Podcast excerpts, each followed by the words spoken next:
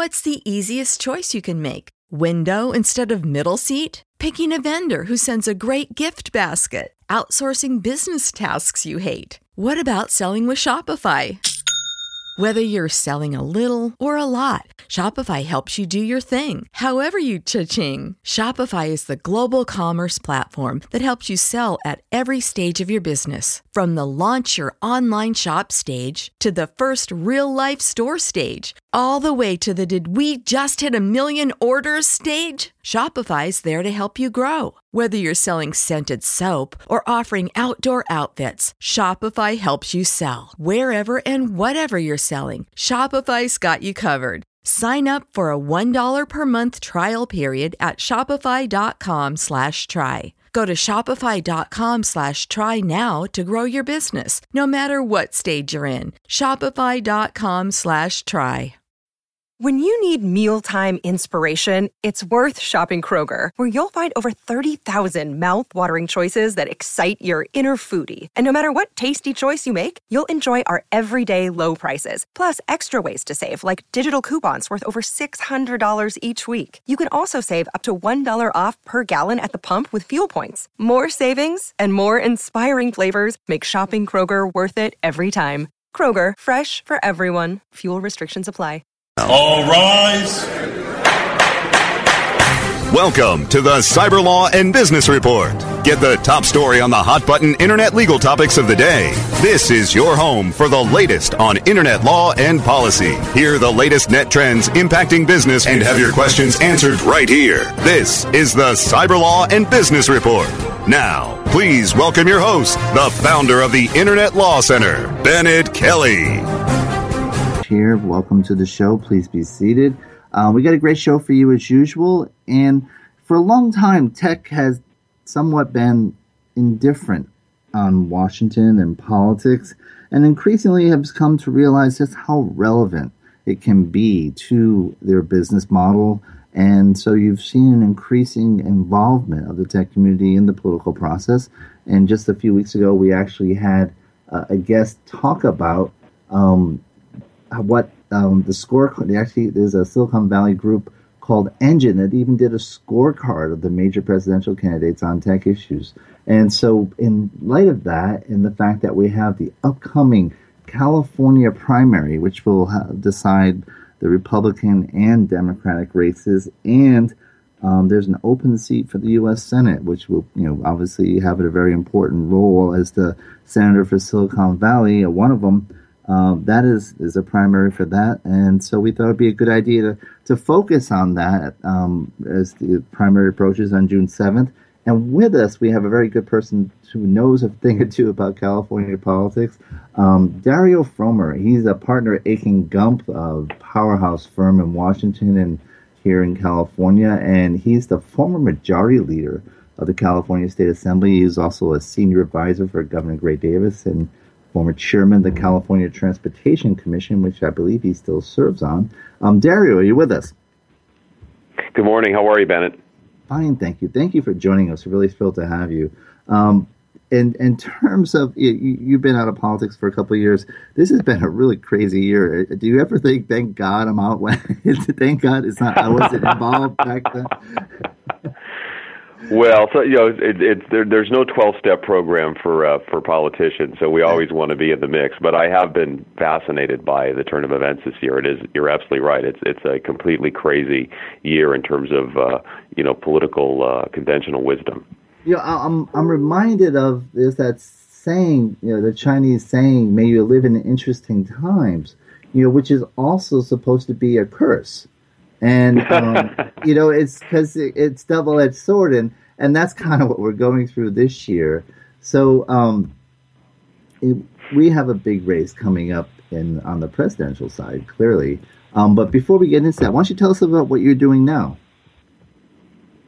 well, I'm I'm back in private practice, and I am, uh, as you said, with Akin Gump. Uh, our uh, public law and policy group is uh, very well recognized as one of the top in the country, and uh, we deal with all kinds of fascinating issues, uh, dealing with uh, legislative issues, regulatory issues, public policy.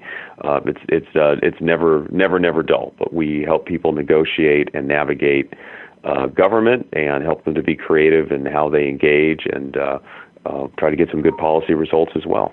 I've noticed you have some former senators from both sides of the aisle, so that must make some interesting involvement um, at, at some of your gatherings. But um, I don't want to. I don't want to. Have, I don't want to make you reveal any internal stuff. So uh, this, this, this presidential race. Um, do you have a sense yeah. of uh, is California? Because usually by the time it gets to California, it's over. Uh, and, and, so now finally, you know, we have a, a situation where you know California is going to have a, a, major say in this primary. Um, do you have a sense whether Californians are really engaged in this primary? I, I think they are. We've seen a huge uptick in registration, uh, as reported by the Secretary of State, uh, largely Democratic registration. Uh, so I think there's there's interest uh, in this race. I mean, obviously, there's still a primary contest going on in the Democratic Party, which is odd because many people thought that would be the Republican Party would have a bitter, bitter, bitter fight to the end. Um, so I think there's going to be a lot of interest. We have a U.S. Senate seat. Uh, we have had no vacancy in that seat since 1992. And so I think there's a lot of reason for folks to come out and vote, and particularly on the Democratic side. And um, and so, do you have any doubt that after June seventh, the the nominee will be will have be wrapped up on both sides?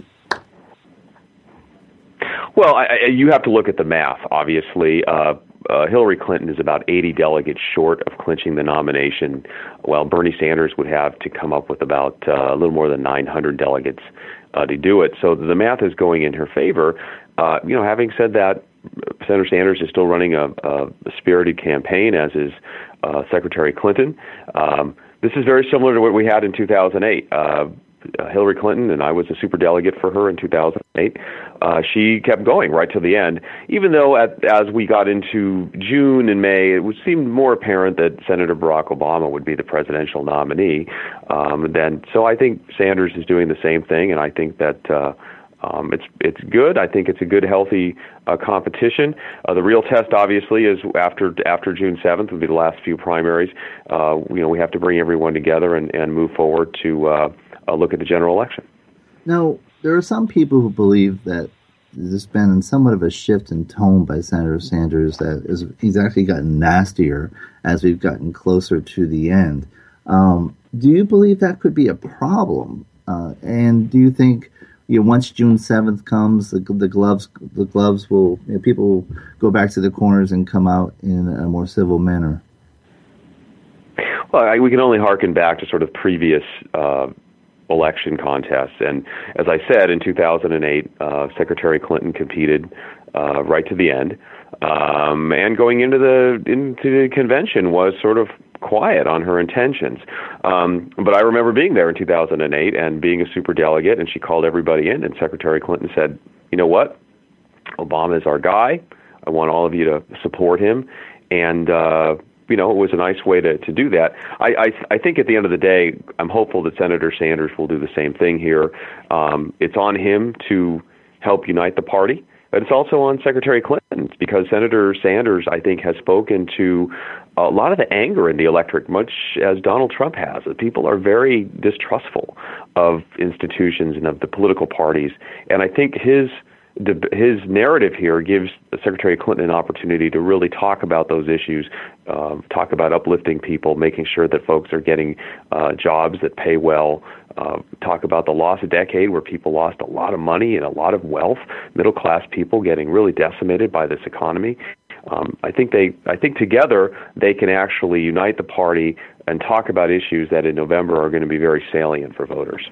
And and then on the Republican side, I mean, they don't have to unite, but I, I think there's a certain I don't know tentativeness about what this convention is going to be like in Cleveland. Well, it's looking, you know, a few months ago, everybody thought it was going to be a complete uh, circus. And now it's looking like it's going to be much more staid. Uh, certainly, you're not going to have challenges over the delegate count. Donald Trump is pretty much there now. Um, and I think the question is, you know, some people say they're not going to show up for the convention, but at the end of the day, I think a lot of the party is going to unite uh, behind Trump. Not everybody, um, but you know, he's going through the motions right now of being an outsider who's who's won the nomination and having to go and make peace with the establishment uh, while still keeping his base fired up. And um, he's got some time to do that. So I don't I don't know that the Republican convention is going to be a big uh, circus event. Uh, certainly, there will be some tensions there, and it's going to get played out. But I don't I don't see it as a major deal for them. Now, you know, one thing that when I look at this is you know, the Democrats have super delegates. You yourself mentioned you were one in 2008. Um, yeah. Do you, in in light of what has happened this year in the Republican process, do you think Republicans wish they had super delegates? And then on the flip side, do you think Demo- do you think Democrats should keep them? I'm sure the Republicans wish that they had super delegates. Um, and you know, I I don't I don't think it's I don't think it's a bad thing. You know, most of the delegates um, are still going to be drawn from the primary and caucus process. Um, you're also providing a way for elected officials in the party to participate. So it, it's it's a balance, and um, you know, uh, it cuts both ways. But I do think that uh, at the end of the day, it's a good process, and I don't think um, you know we might tweak it a little bit. Maybe we make super delegates a little less important, but um, I don't think it's a bad outcome.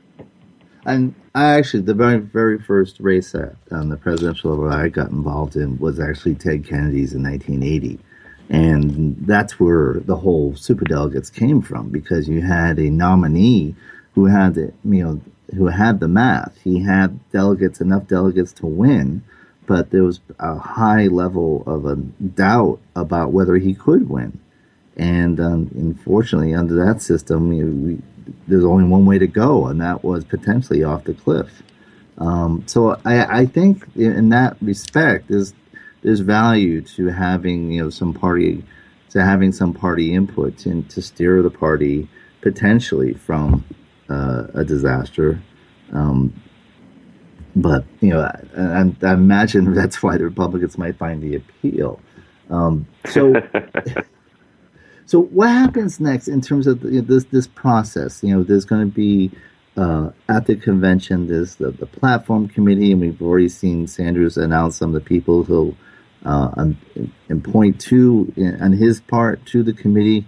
Would you have any reaction to those appointments? No, I really don't. I mean, I think that Senator Sanders has made it clear that um, you know he wants the nomination. Um, if he can't get there, then I think he has to think, how can I uh, influence the party? And really, I, what I hope he's thinking about is how can I bring the energy. If I'm not the nominee, how do I bring the energy and some of the issues to the party uh, in a way that uh, the party can wrap around them and we can uh, not only unite but have uh, action on them. Uh, should we have a Democratic president? I think that's what he should be thinking. I think he can be very positive influence. As I said, I think I think Bernie Sanders in this has brought up a lot of good issues. Um, um, and both candidates have. I mean, there's not a huge amount of disagreement between them fundamentally. Um, but those are issues that I think will continue to resonate in the fall, and then they need to be talked about because we've got to pick up this contingent of people who are just disaffected um, all over the place. So I would hope he's thinking about it as a positive role uh, not as a not as a spoiler, uh, not as uh, you know someone who's going to make, uh, as one of his advisors said, we're going to make it maybe messy.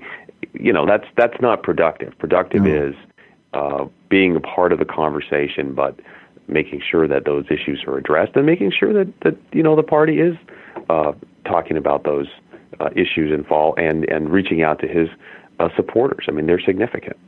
Now it's interesting in terms of one of the players is Tad Devine, um, who you know, shout out to my high school when he grew, you know, graduated, you know, some 15 years before me or whatever many years it was, um, five years, I don't know, something like that. Any event, um, he's he's older. That's all I'm gonna say. But uh, he he was involved in the Gore campaign, and Gore had a major um, split with some of the left, and that that jumped on the Nader camp. You know, Susan Sarandon, for example, was part of the you know Nader saying that you know there's no difference between Al Gore and George Bush, which in hindsight sounds very ridiculous. But um, and now he's he's inside the Sanders camp, and I'm, I'm wondering how that you know how that must play in his head about you know he, clearly he's cognizant of where this can go. And so I hope that you know, being the, the seasoned person he is, having you know, worked on the Kerry and Dukakis campaigns as well, that uh, he will steer his people off away from the cliff. Well, you would think so, as he's been, you know, both, you know, the insider and not the and now the outsider, uh, that he can play that game well. Um, but at the end of the day, it's up to it's up to Senator Sanders. You know, what direction, what tone does he want to set? What does he want to accomplish? And as I said, I think they have an opportunity, even if they can't get the nomination, to be a positive influence on the party if they choose to do that. And um, one other thing is that he has a future beyond this. I mean, one, he's running for reelection, but two, I mean, this he could have a prominent role uh, in in the Senate when if there's a, a Clinton presidency.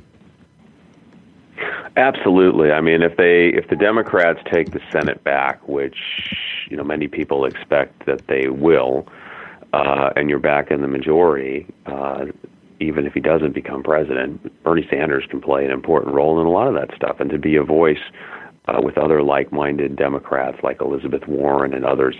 Um, so I think he's got to be you know mindful of that, and and um, you know that's part of the conversation that he needs to think through right now. We're going to take a short break. When we come back, we're going to talk more about uh, the California primary, and we're going to talk about the Senate race uh, that has some an interesting matchup between Kamala Harris and Loretta Sanchez. After these messages, you're listening to Cranberry Radio. Stay tuned for more of the Cyber Law and Business Report after this brief recess for our sponsors. Is buying something that is made in the USA important to you? How do you know that it really is made in the USA? Certified Inc. is the only supply chain audit company on the planet which qualifies country of origin labeling. If it's important to you as a consumer to know where the products you buy and use in your own home come from, then it's also important for your customers.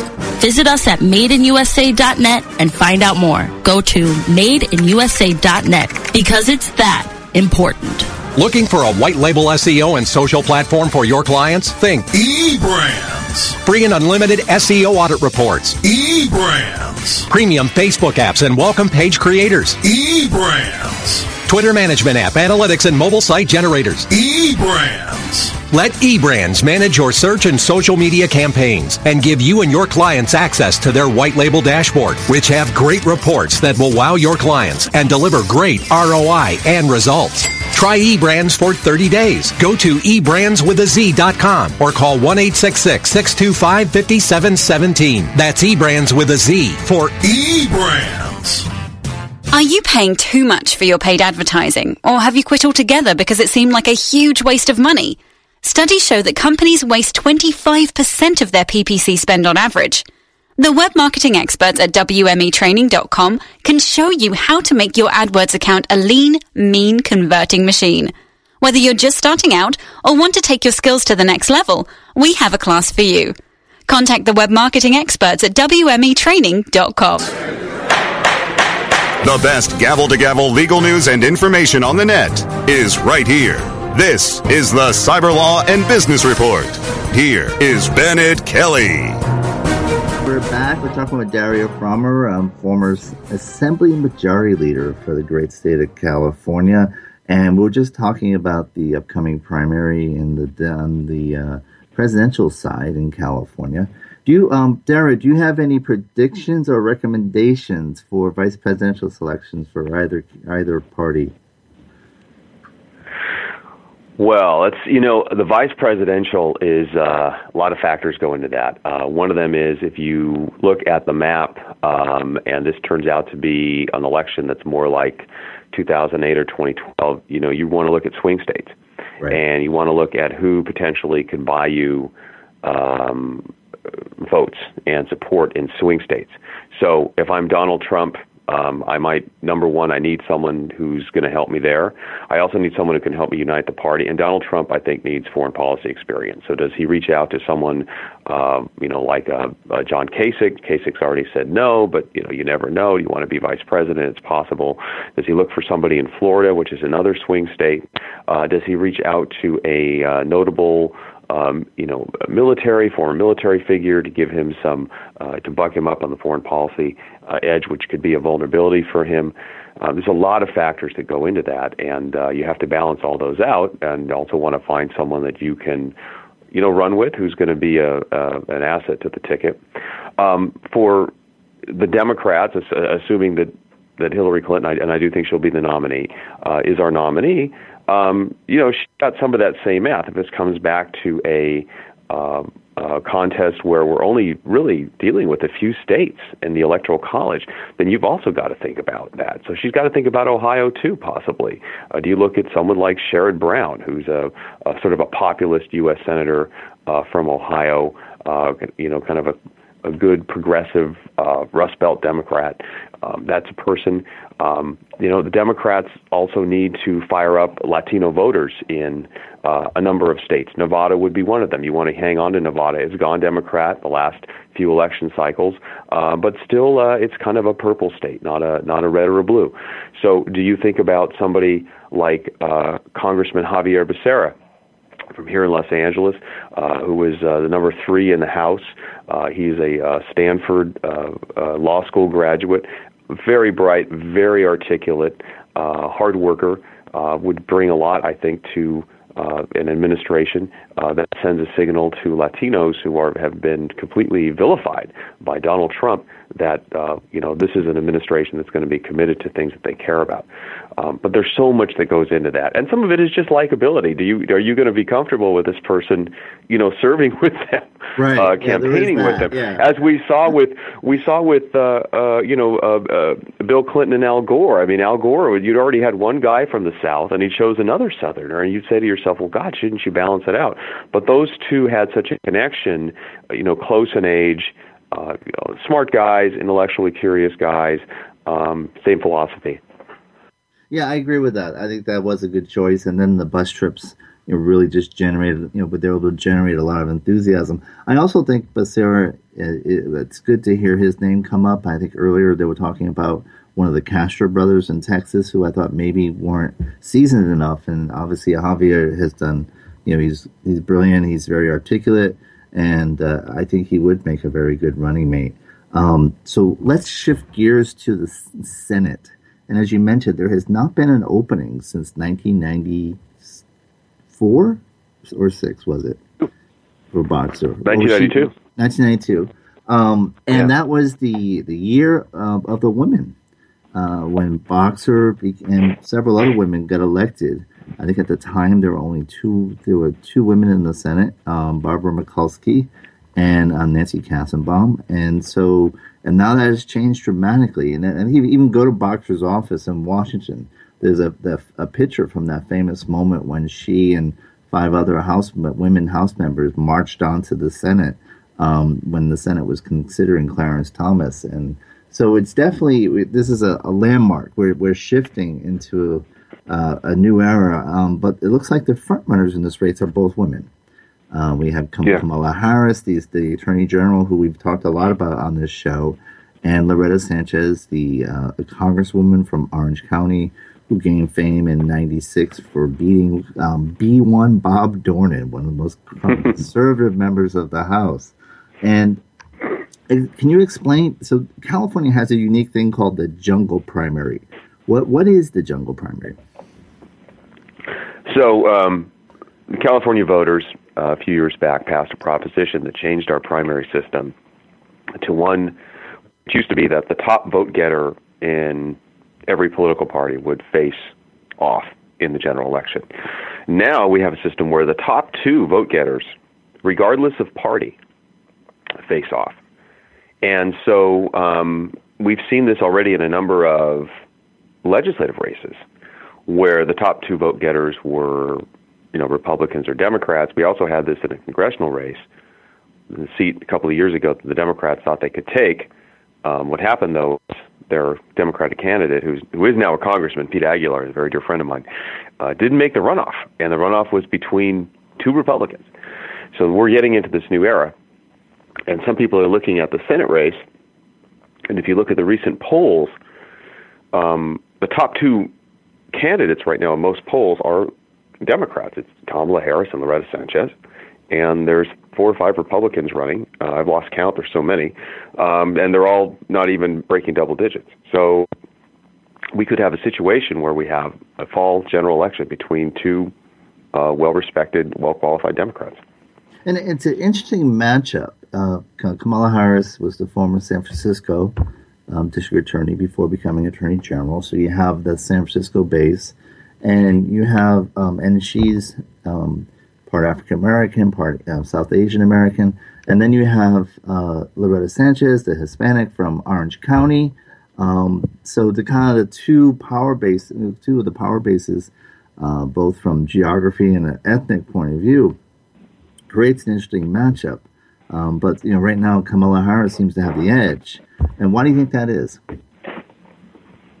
Well, you have to remember that uh, Kamala Harris has already won two statewide elections, and even though she didn't have a major opponent uh, when she ran uh, the last time, she ran a very strong advertising campaign. So people have that name ID in their head already. She spent several million dollars on TV against uh, a no-name Republican. So you know she's going to start this race with name ID and people have already voted for us that they're comfortable. It's very hard for a House member who's only run in a certain geographic district uh, to compete with that kind of name ID, uh, you know, from the get-go, unless you have a tremendous amount of money uh, to get your name out. And the other problem for Sanchez is she just hasn't raised uh, nearly as much money as uh, Harris has in this race. So it, it's it's tough to compete. Having said that, in the last poll I saw, she was still pulling about 22% of the vote. Um, and if she carries that into uh, the primary, um, she will likely make the runoff. Yeah, I think it's almost yeah. I agree with you on that. So it's almost certain that that those are the two we're going to see. Given that, I what was the numbers I saw? It was something in in the neighborhood of thirty something to twenty something, 31, 21, 31, 22. and uh, so that is very likely. Now, one thing that I think that's helped Harris is she's been kind of tapped since you know becoming attorney general as a rising star in the party. I mean, she had a major role in the um, 2012 convention, and um, you know, so if if she wins, uh, it, it, what do you see her future being? I, I think she has a very bright future, and, and and just to be you know full disclosure here, I'm a I'm a big uh, Kamala Harris fan. I have uh, been a friend of mine for many years and supported her when she ran for uh, district attorney against an incumbent. Nobody thought she was going to win that race. Um, I think she's got a bright future. She's very smart. She's a hard worker. Um, she's not afraid to take on uh, issues and I think she cares deeply about uh, a lot of issues. And and I think when you look at the Senate, she is another new face coming in there in the Senate that's changing uh, generationally. So I think she's going to have a very, very, very strong uh, run there uh, if she wins. And we we've given her, you know, we do an annual show called Heroes and Zeros, and uh, which is about as subtle as it sounds. and uh, but we've given her a, a shout out in, several times on that, you know, in our annual show for her work to date as Attorney General um, both in terms of privacy, but in particular for her advocacy for victims of online harassment and particularly revenge porn. Um, so we we think she, you know, I think she's done a great job as Attorney General. Um, and so I, I, I, think you know that helps. I think that probably has helped solidify her, her work. You know, not only has she been at a statewide level, but she's done she's gotten a lot of attention for what she's done, both at the, in the state and national level. Yeah, I think she's. I think she's done a, a very. She's been a strong attorney general. She's picked some good issues um, right from the beginning, where she stood up to the settlement that had been negotiated with the banks over uh, the legal foreclosures, and they sort of expected her to roll over and take it. And uh, she was the new kid on the block, and she said, "No, I'm not going to do that." And she ended up getting a much better deal uh, for the people of California. And I think so. Right from the beginning, she's shown that penchant for standing up and trying to figure out, you know, what's the best thing to do, and uh, how do I get it done. And and and the flip side, you know, for for Congresswoman Sanchez, you know, she's on some very important committees, armed services and homeland security. And but unfortunately, a lot of what happens in those committees are oversight, uh, and it doesn't really give. They're not. Well, their work often isn't in the front page, and, and so while she's you know a senior member and a respected member of the House, you know her activity isn't necessarily getting her in the front page, and when it does, it necessarily hasn't always been good. Well, I, I think you're absolutely right. It's it's much harder in the House, and especially when you're in the minority. Yes. Um, to make a big play and and to get involved in major legislation. And let's be candid, Congress hasn't done much since the uh, Republicans have taken over. That's not uh, it, it's gridlocked. So it's harder. But on the other hand, what I'm surprised about is if I were to say that my candidate had one vulnerability, it's national security. And having served on these committees, as Sanchez has, it seems to me that's kind of a natural for her in a time where people are apprehensive. You know, every night we have headlines about things that are you know troubling uh, in the yes. world. It's a it's it's it's a it's a difficult time, and I'm I'm surprised that Sanchez has not sort of taken advantage of that mantle in a way to talk about those issues, um, which could be important. Now she may do that in the fall um, if she makes the runoff, but uh, it's sort of interesting to me that she has been, uh, and when she has done that, she sort of misstepped. You know, she uh, made some assertion about uh, a very large percentage of uh, people of Muslim faith worldwide being, you know, terrorists, and uh, people immediately pushed back on her that it wasn't credible, and um, which is kind of a weird thing to get out there on, right? Uh, and there's so many other issues that you could talk about from a perspective of somebody who's actually participated in decision making and knows the issues and has traveled and met with people. Um, so uh, maybe she changes that in the fall if she gets another shot, but uh, I, I think that's been a sort of a failure of her campaign. And yeah, you're right because if you look at her credentials, she's also she's the the founder, I think, of the the House Military Caucus for you know families, you know people with families in the military, and I think her her ex husband was in the military, and her son just is in the military and, and so she she can play that quite effectively. But it, today, I don't know if she has. Um, I, have I've actually seen her talk on um, cybersecurity and, and you know the threat of cyber war and uh, in a small forum and and so yeah you that would be something easy to parlay. What do you, um, what do you see uh, as um, Sanchez's uh, strengths and weaknesses other than uh, the fact that she can't get, you know, as a House member, she doesn't have the same level of, dis- of uh, visibility. Well, I think her her one big strength is she's a Latina, and um, we have a growing number of voters in this state. Um, Latinos are the largest single group now uh, in California, and the voting strength is growing. And so, part of her appeal is to say, "Hey, you know, why don't we elect one of our own? Why don't we have somebody who represents us? Because we have so few uh, representatives at the highest levels uh, from our community. We have just one statewide officer, Alex Padilla, the Secretary of State. And for many years, we had nobody. We had Cruz Bustamante for a little while as lieutenant governor, but there's been a lot right. of frustration with Latinos that uh, were not able to advance up the ladder. Well represented in the legislatures and some city councils. So that's one strength. If she can fire up the community and really get people to, to get out and vote and take advantage of this. Uh, this fear and anger that many people feel about being vilified by Donald Trump. Uh, that would be a big strength for her. Um, that would help her, uh, could potentially help her prevail.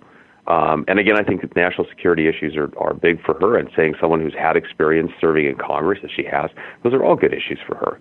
Um, whether it's enough to carry the day, you know, remains to be seen. And at the end of the day, I think it really comes down to what issues the California voters really care about in November in choosing a U.S. senator. Is it going to be about foreign policy? Is it going to be about the economy? What are the other factors? Right now, it feels like the economy is the big issue, and um, and so it's going to be interesting to see how each of them play to that uh, in November. And, and I guess for, for Harris, it's somewhat of a, a shift because you know law enforcement. You know, it, how do you speak to the economy in your role as law enforcement? And you know that you know, that that that's a messaging shift. And how do you think she's done on that? I think Harris has, as I said, I think she has one signature accomplishment that speaks volumes about that, and that is this getting this deal that the banks were trying to negotiate with the uh, uh, attorney generals of many states. She blew it up, and she said, "This is not enough." To compensate the people for the damage that you did with your practices in the uh, in, in foreclosure and in predatory lending, um, so I think she's got a hook to talk about that and say, I understand. Um, I'm going to keep pushing on that and make sure that we have safeguards, uh, that we're doing things that will, uh, you know, help preserve home ownership. So she's got a little, a little way, uh, a little wedge in there, uh, as she does on some other issues. You know, the attorney general gives you a great deal of platform, not just to deal with law enforcement issues, which of course are critical, but environmental issues, and she's taken on some fights. Uh, you know, going after the pipeline operator in Santa Barbara after that oil spill.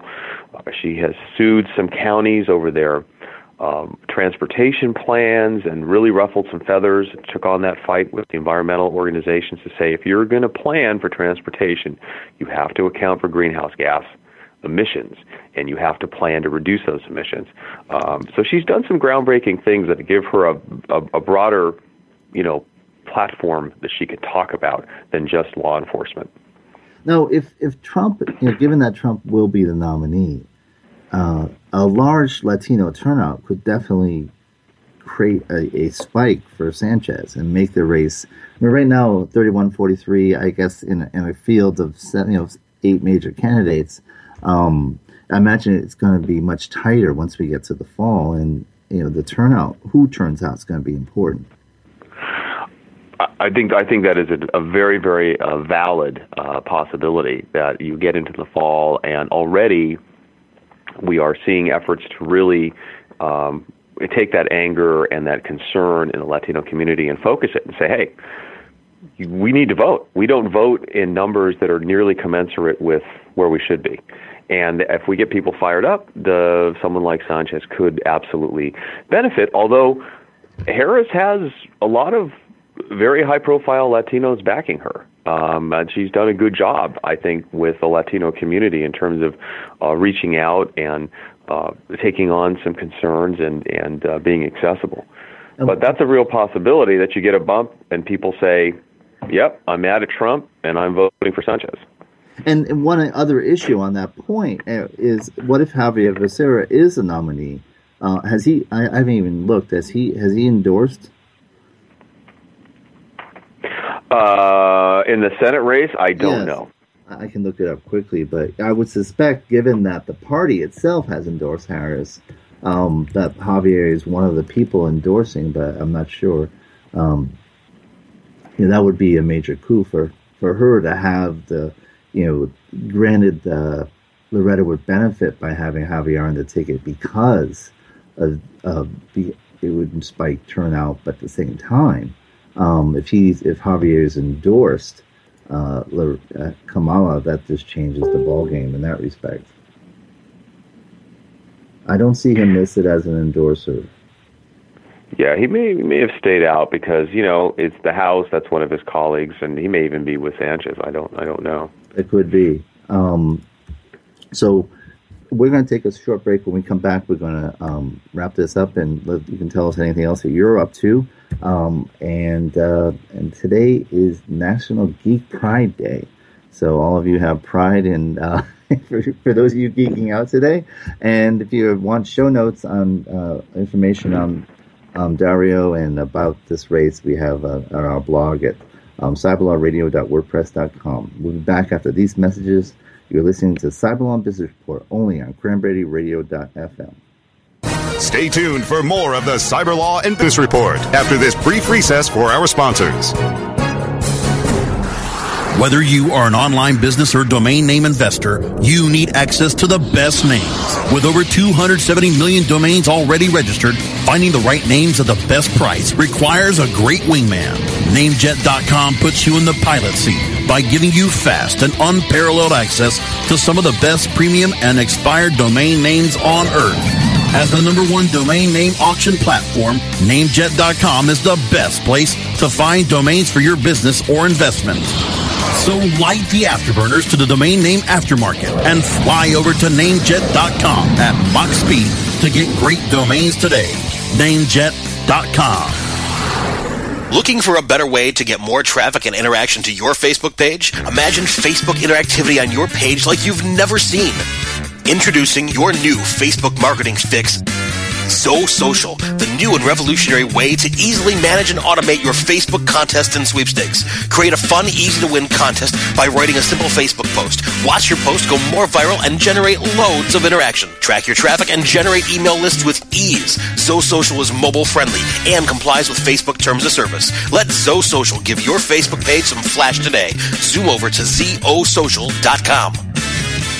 Hey, this is Danny Sullivan talk to you about Bruce Clay Incorporated. They've made Inc. magazine's list of growing private businesses and have exhibited and sponsored at my conferences since the very beginning. You've seen their search engine relationship chart or you've read their SEO code of ethics, so you know they're SEO experts. But did you know they can help you with PPC, web analytics, web design, marketing strategy, promotion, and branding? Yep, get everything you need for success in the online marketplace. You can check it out from the professionals at Bruce Clay Incorporated. For over 10 years with offices worldwide, they've got the answers you need. Check them out today at bruceclay.com.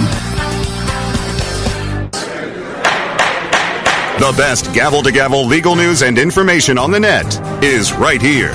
This is the Cyber Law and Business Report. Here is Bennett Kelley.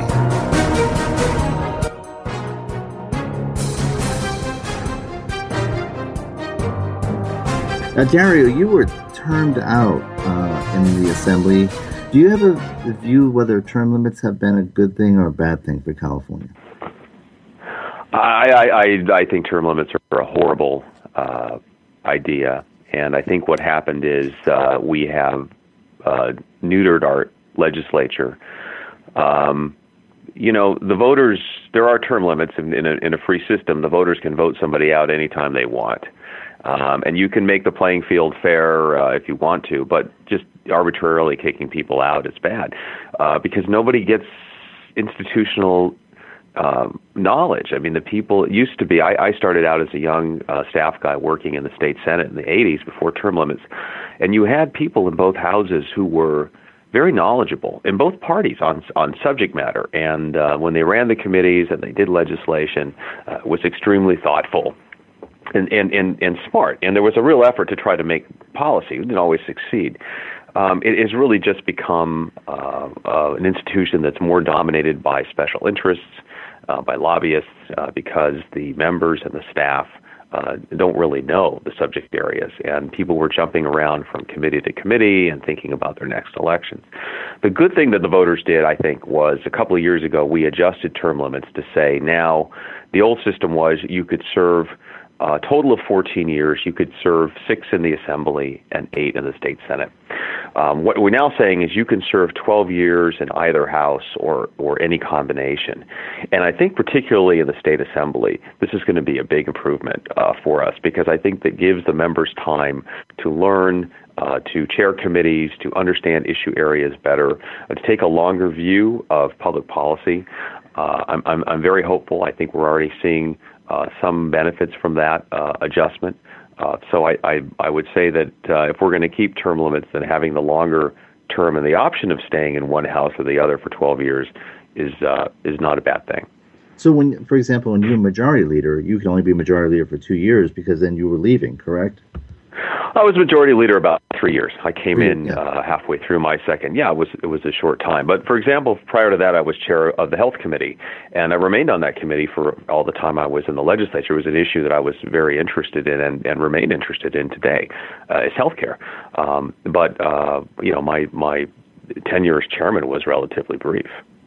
And given that you know, this show is about cyber law and I remember at the time this, when the term was went into effect, you know, the internet legislation in the U.S. and in general was was at a nascent level, and but a lot of it had come from California, and and the people who were involved in that legislation, um, you know, Debra Bowen, um, Senator, you know, Senator Murray, um, and and others, Jackie Speier, all of them mm-hmm. all of a sudden, poof, at the same time, are gone. Right and, and so right. you now have zero institutional knowledge on right. a, a, very critical issue in a very important, you know, at least growing important part of the California economy. and and so it was quite troubling. And actually, uh, working with the bar, we created a primer on cyberspace issues for you know the the new incoming legislators, so that they at least could get up to speed somehow. There was some resource for them to turn to. But I, I think, yeah, in, in especially in specialized areas of legislation, it's, it's very it's very concerning.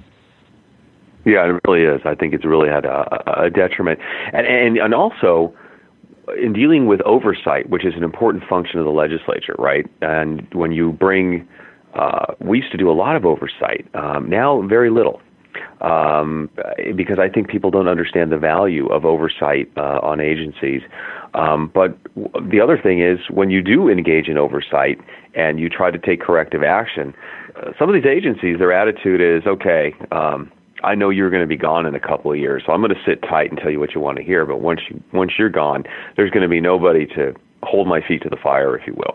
And I saw that happen a lot. Uh, Tony Cardenas, who's now a congressman, uh, was my colleague, was the chair of the budget committee, and Tony did a really great job as budget committee chair, bringing in these agencies and really going after them and nailing them down on stuff. And why isn't you know why aren't you doing a better job of doing this, or you got to do this, or we're going to put language in the budget uh, about this.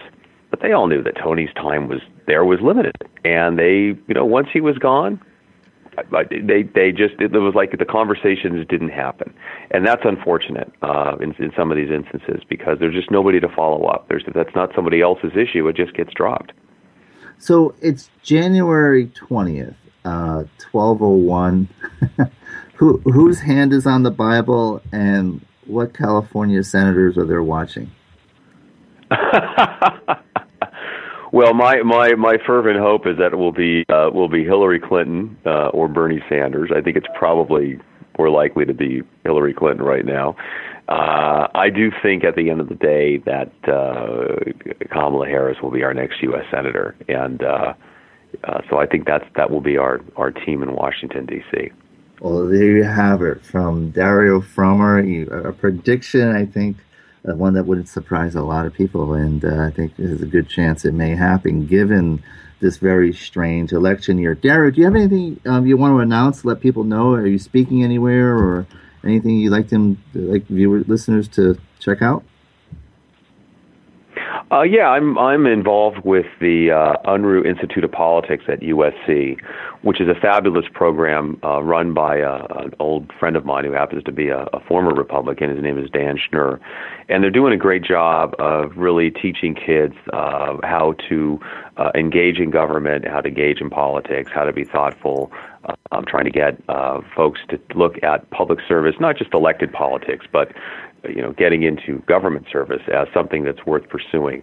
Uh, and so I'm a I'm a uh, a fellow there, uh, working there with some of my other former colleagues from the legislature and uh, other offices, and it's a it's a great program and uh, something worthwhile to support.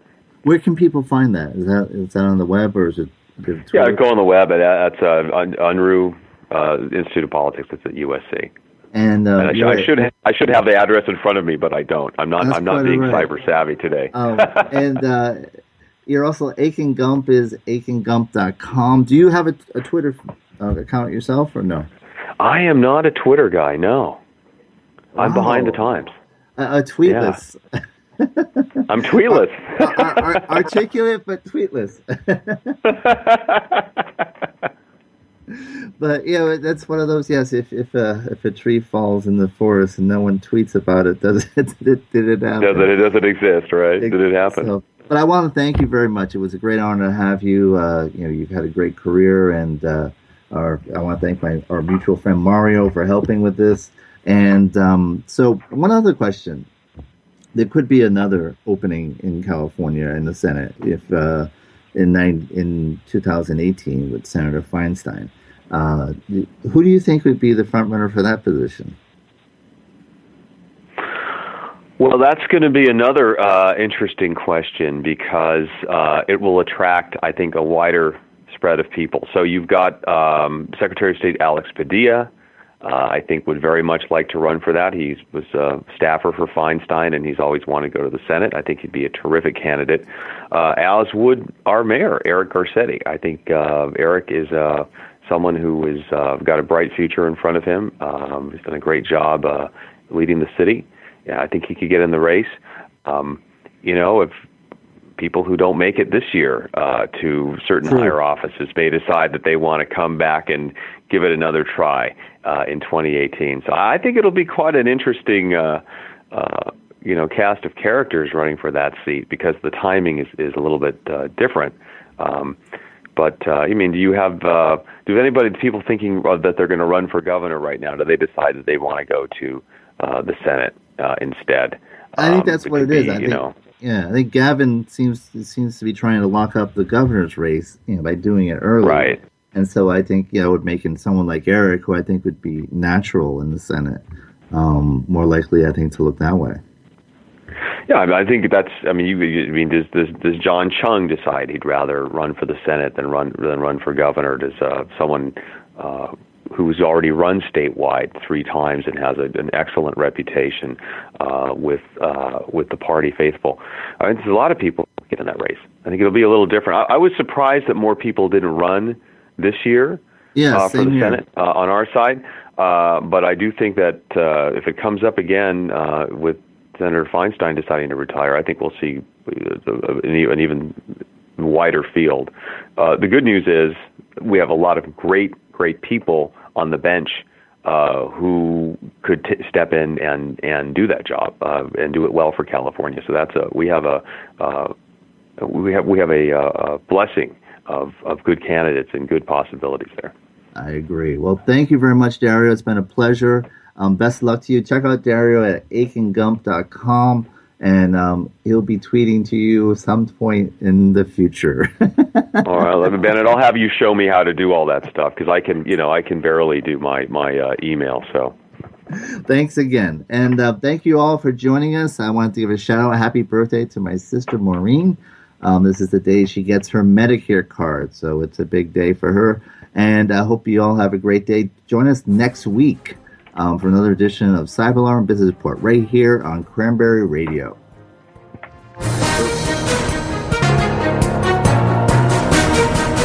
The opinions expressed are those of the hosts and their guests and do not necessarily reflect those of the staff and management of Cranberry News Marketing and Cranberry.fm. Rebroadcasts or retransmission of this content without proper consent is prohibited.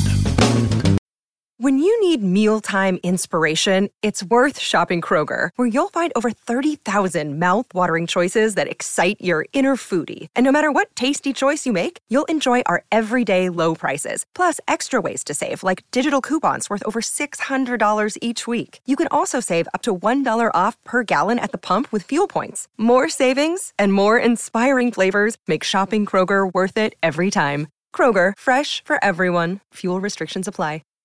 Save big on brunch for mom, all in the Kroger app.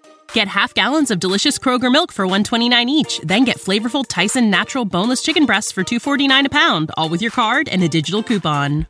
Shop these deals at your local Kroger today or tap the screen now to download the Kroger app to save big today. Kroger, fresh for everyone. Prices and product availability subject to change. Restrictions apply. See site for details.